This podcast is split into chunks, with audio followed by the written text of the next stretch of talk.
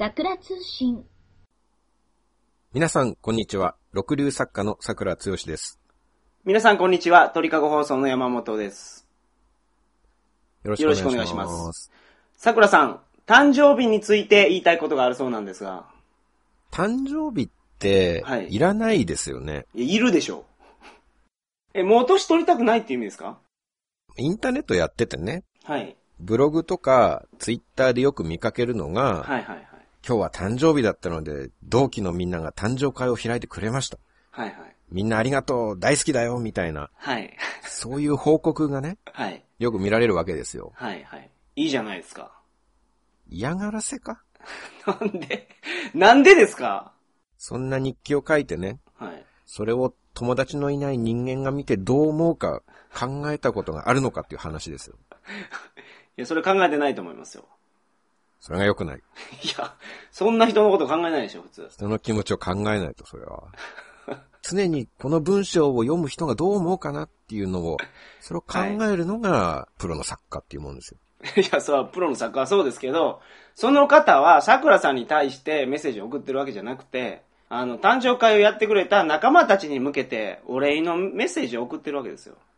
じゃあ直接言えばいいじゃないですか。いや、まあそうですけど。そんなオープンにしてね、そう僕がフォローしてることとか、僕が前向きで見てることを知ってて書くわけですよ、それは。はいはいはい。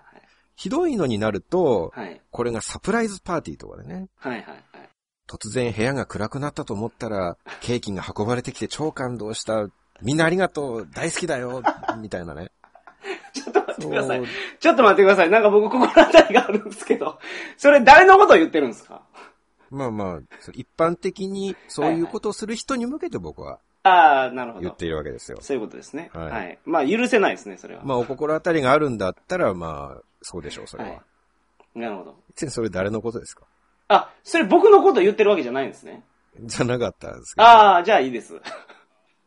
ああ、そう書いてたんですね、山本さんは。はい。思いっきり書いてましたね、去年。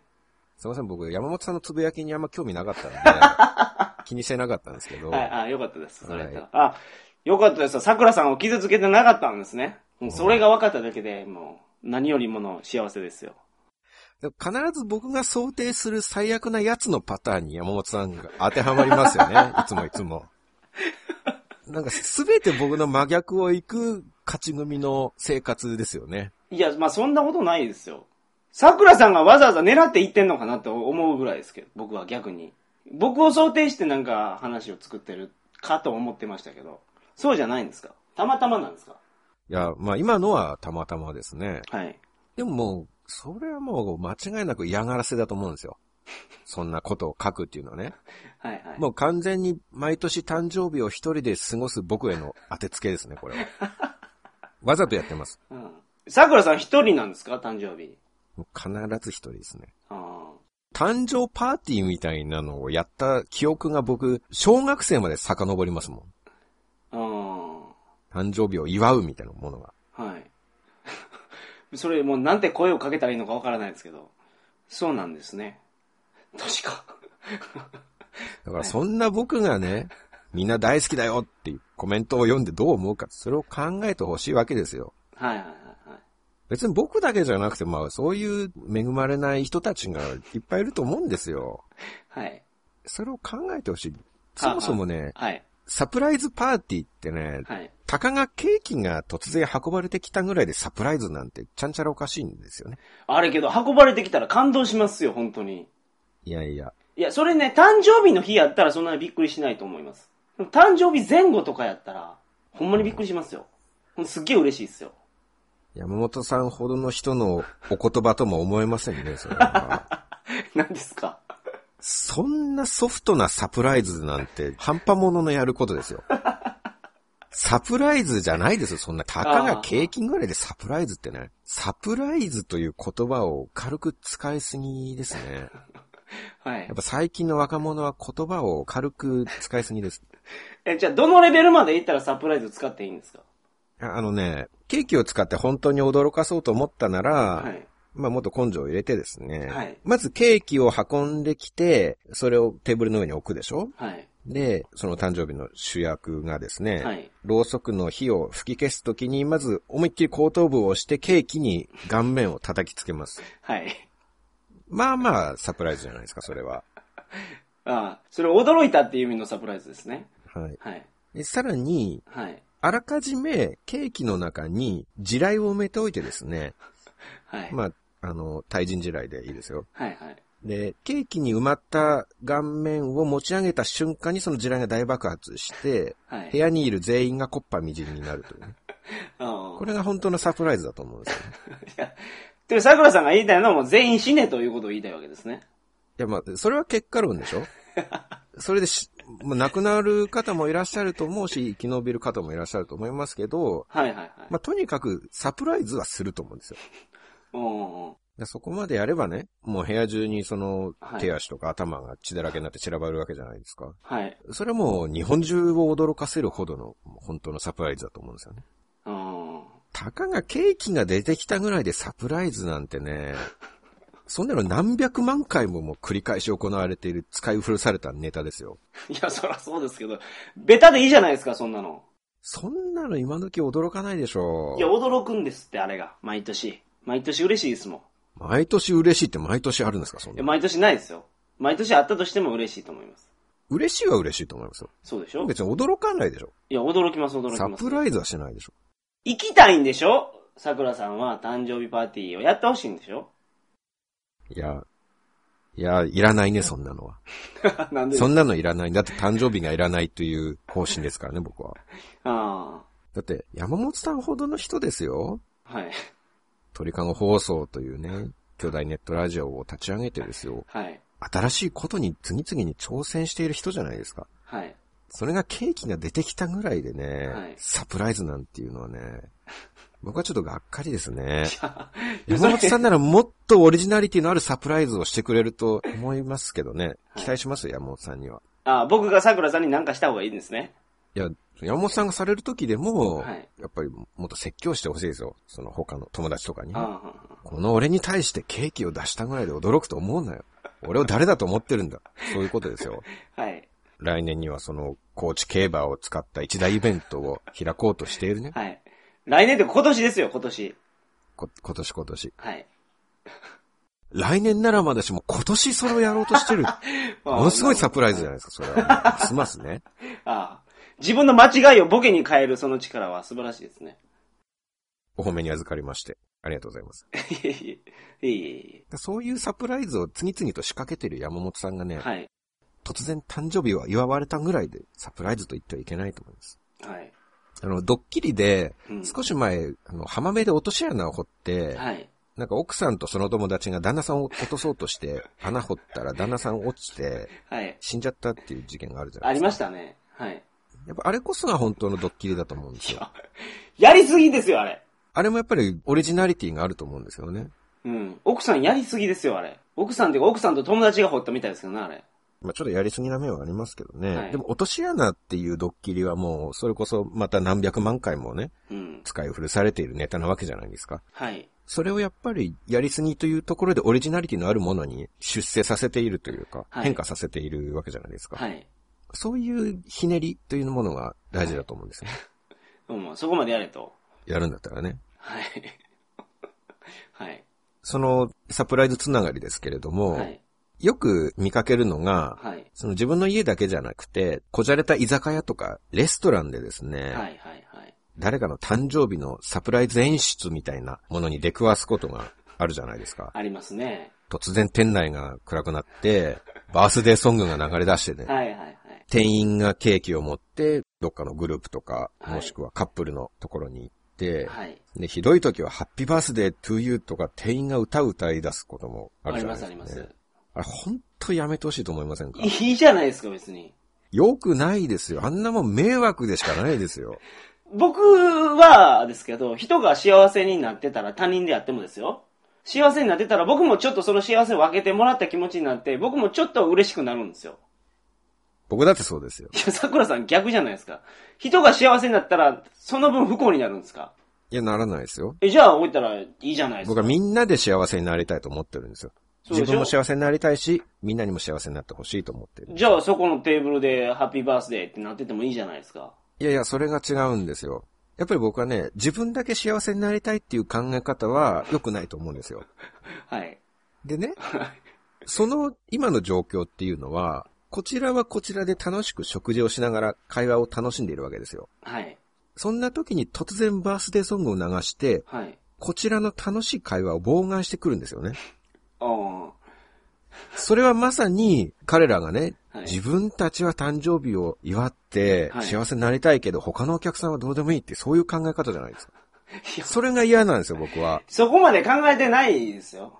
いやいや。それを見て、桜さんもそこで会話を止めて、そこの歌を、例えば一緒に歌うとかね、おめでとうという気持ちでやって、その歌終わった後またその楽しい会話を継続させたらいいじゃないですか。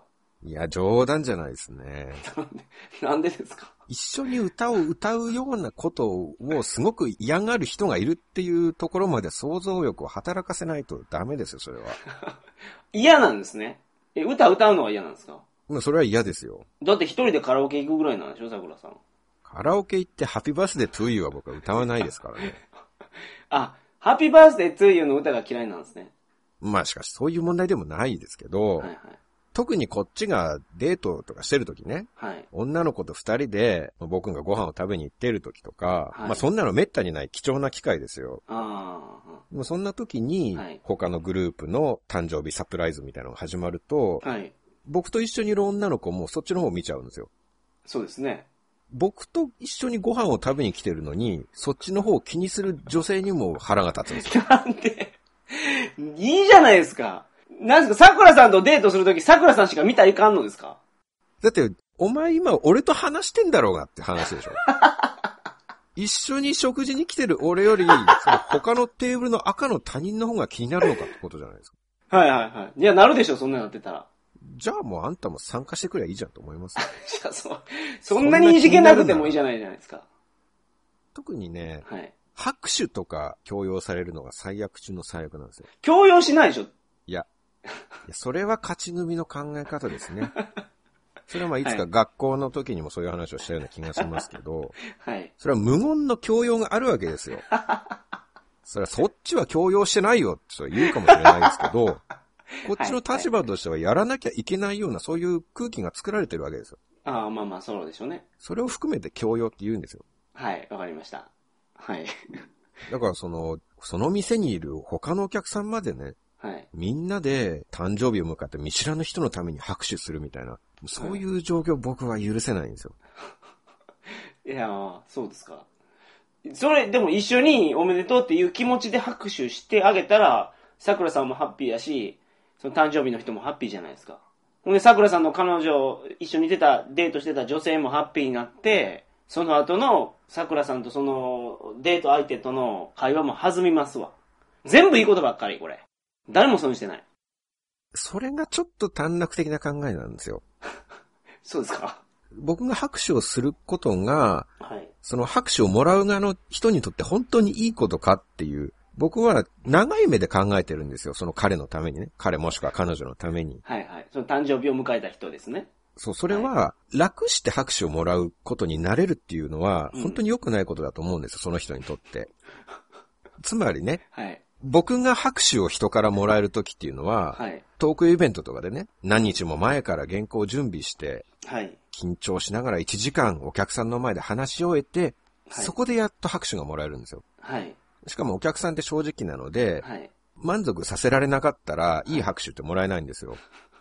はい。でそれ金取ってるからでしょ。いやいや。見知らぬ人から拍手をもらうっていうことはいは、それくらい大変なことなんですよ。そういうことですか？うん、なるほど。ね。はい。それをちょっと余計にお金を払ってね、誕生日コースでお願いしますって言って店員に言ってね、それを注文したぐらいで、その他人から拍手をもらおうっていうのはね、はい。それ甘い考えですよ。あそんなことで拍手っていうのはもらえるものじゃないっていうことを教えてやらないとダメなんですよ、周りの人が。あ。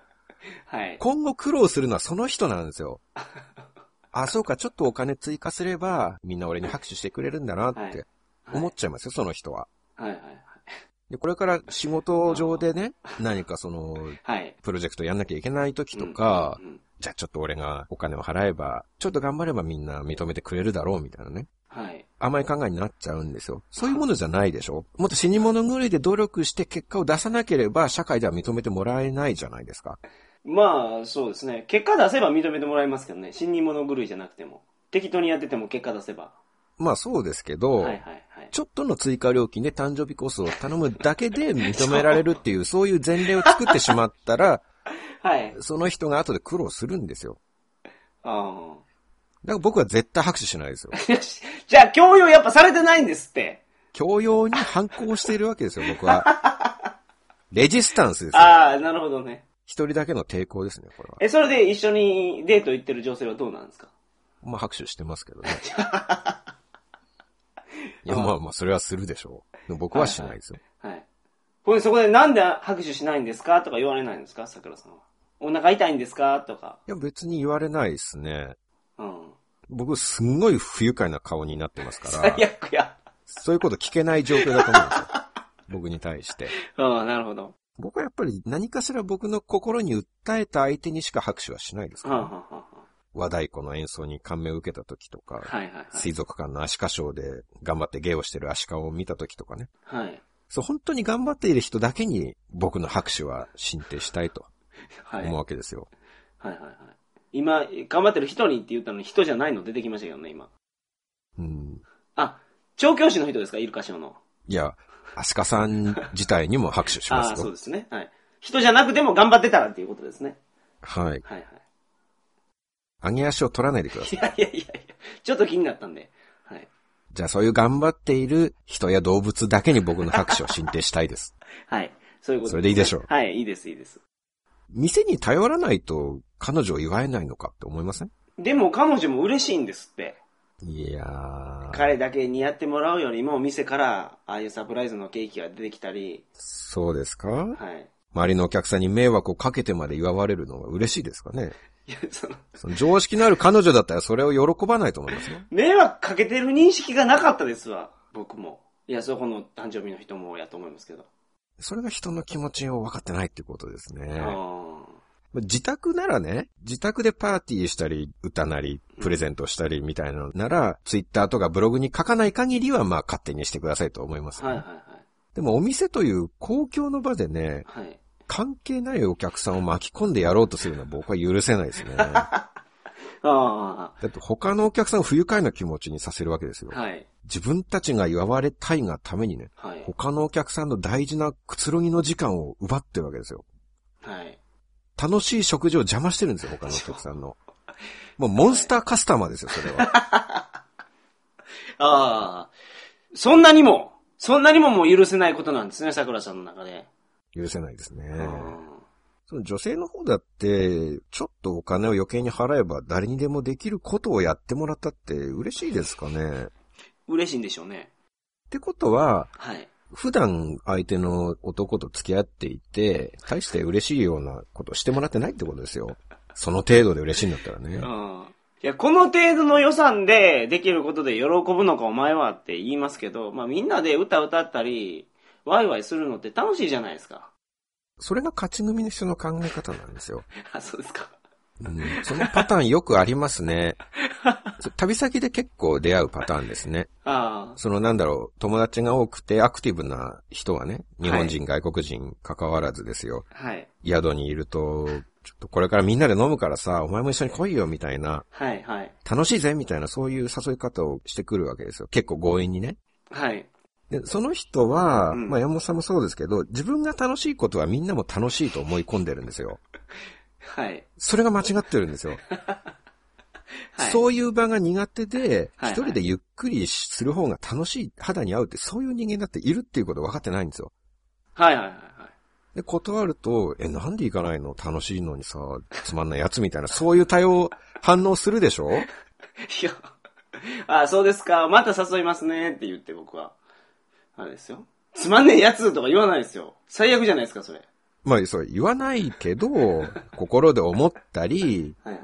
僕のいないところで言ったりするって、そういうことが、まあ、まあまああるんですよね。はあ、はでもそれは自分と趣味の違うやつを認めないってことなんですよ。あ、はいはいはいはい。自分が楽しいことを楽しいと思わないなんて、あいつは変なやつみたいなね。はい。多様性を全然認めてないってことなんですよ。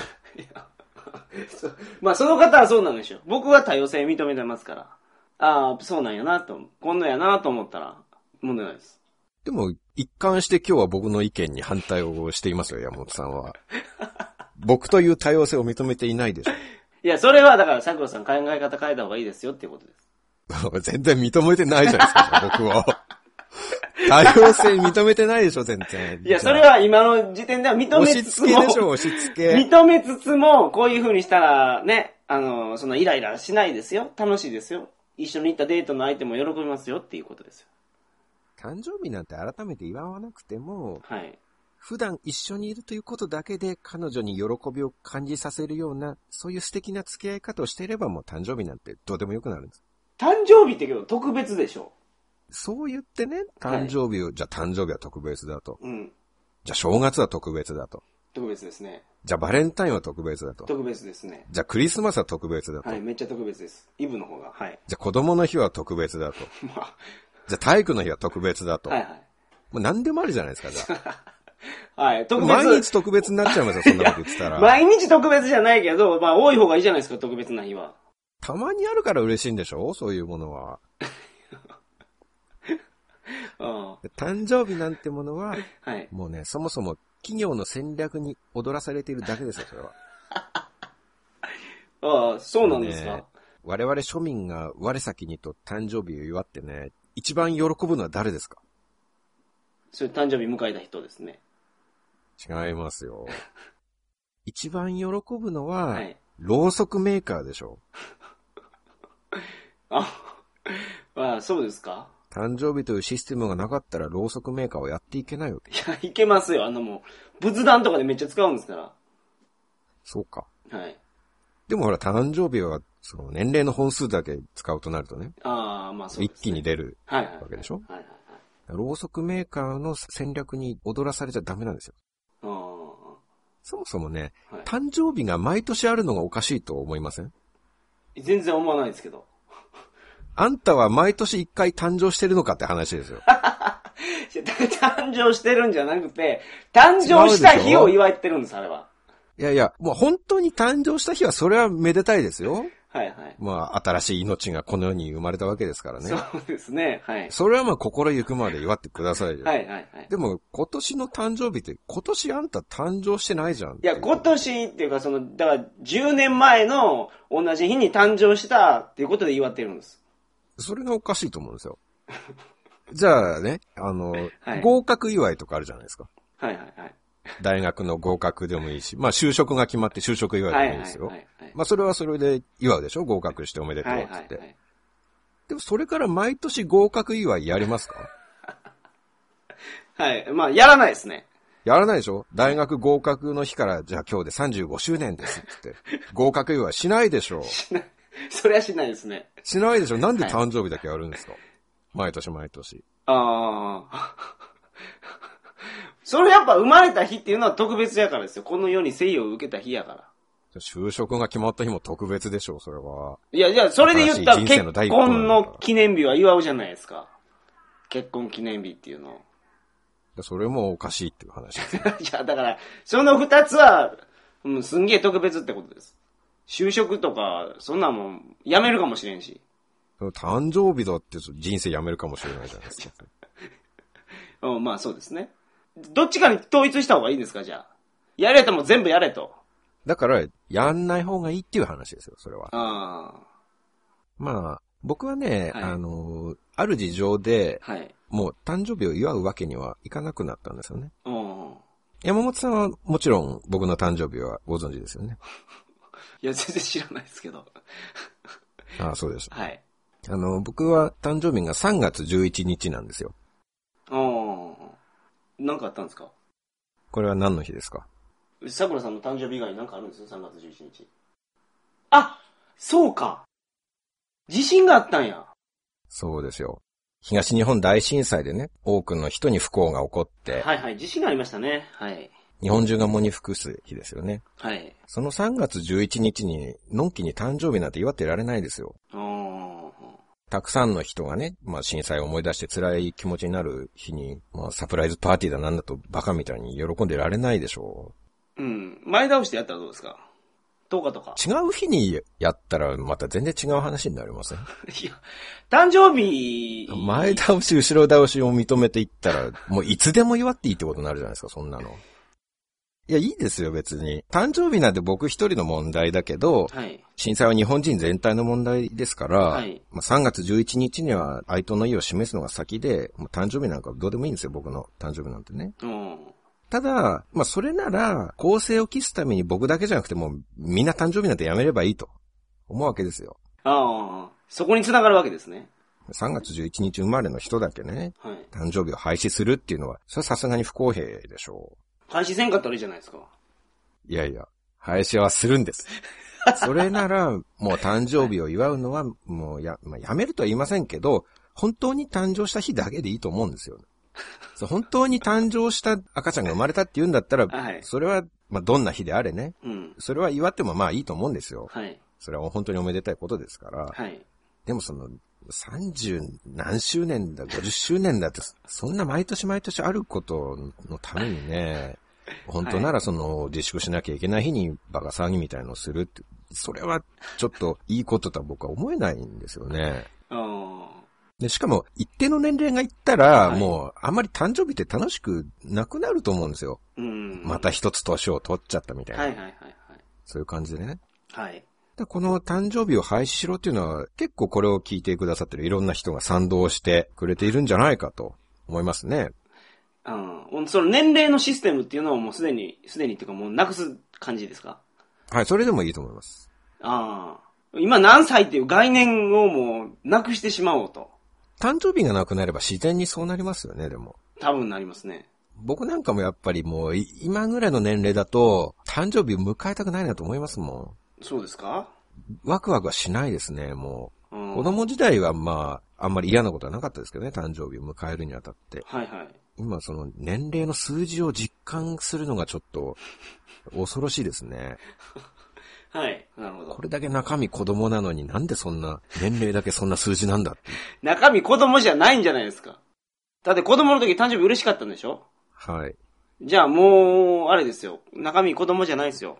少年の時のようなキラキラした気持ちはもうなくしてるんです。そういう点でですか。はい、桜さんは。中身子供じゃないって言うからなんか褒めてくれるかと思った 汚れてるんですよ。の。もう大人になってるんですよって言われると思ったら、はい全然良くない方向で、もう子供じゃないってことなんですね。はいはい。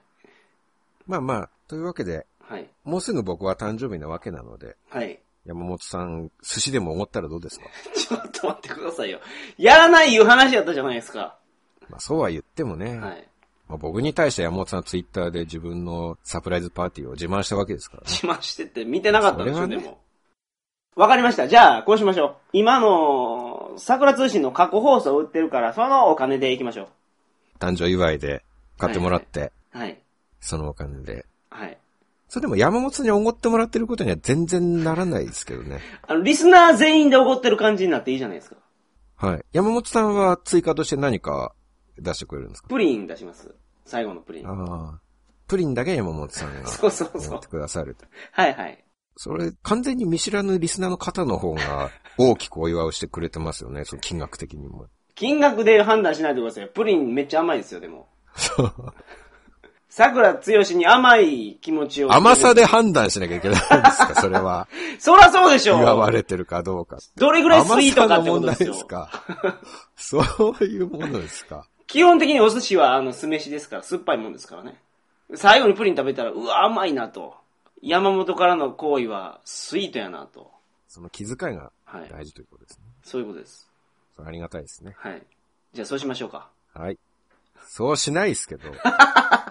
寿司屋に行ってプリンを食べたくないです。ああ、そうですか。まあ、とにかく、あの、誕生日サービスみたいなね、サプライズをするようなレストランとかね、はい。そういうお店には、やっぱり平等なサービスとは何かということを、僕はもう一度考え直してもらいたいですね。なるほど。その、祝われてるお客さんは嬉しいかもしれないけど、うん。その時に他のお客さんがどう思っているかっていう、はい。その平等なサービスについて僕はお店にちょっと考え直してもらいたいなと思います。なるほど。わかりました。ということで、今回は満足しました。そうですか。はい。それでは皆さんまた来週。さよなら。さよなら。桜通信を聞いちゃうなんて、あなたたちセンスいいよね。そんなにセンスがいいんだから、きっと今週も楽しく過ごせるはずだよ。今週も一週間頑張ろうね。提供は鳥かご放送でした。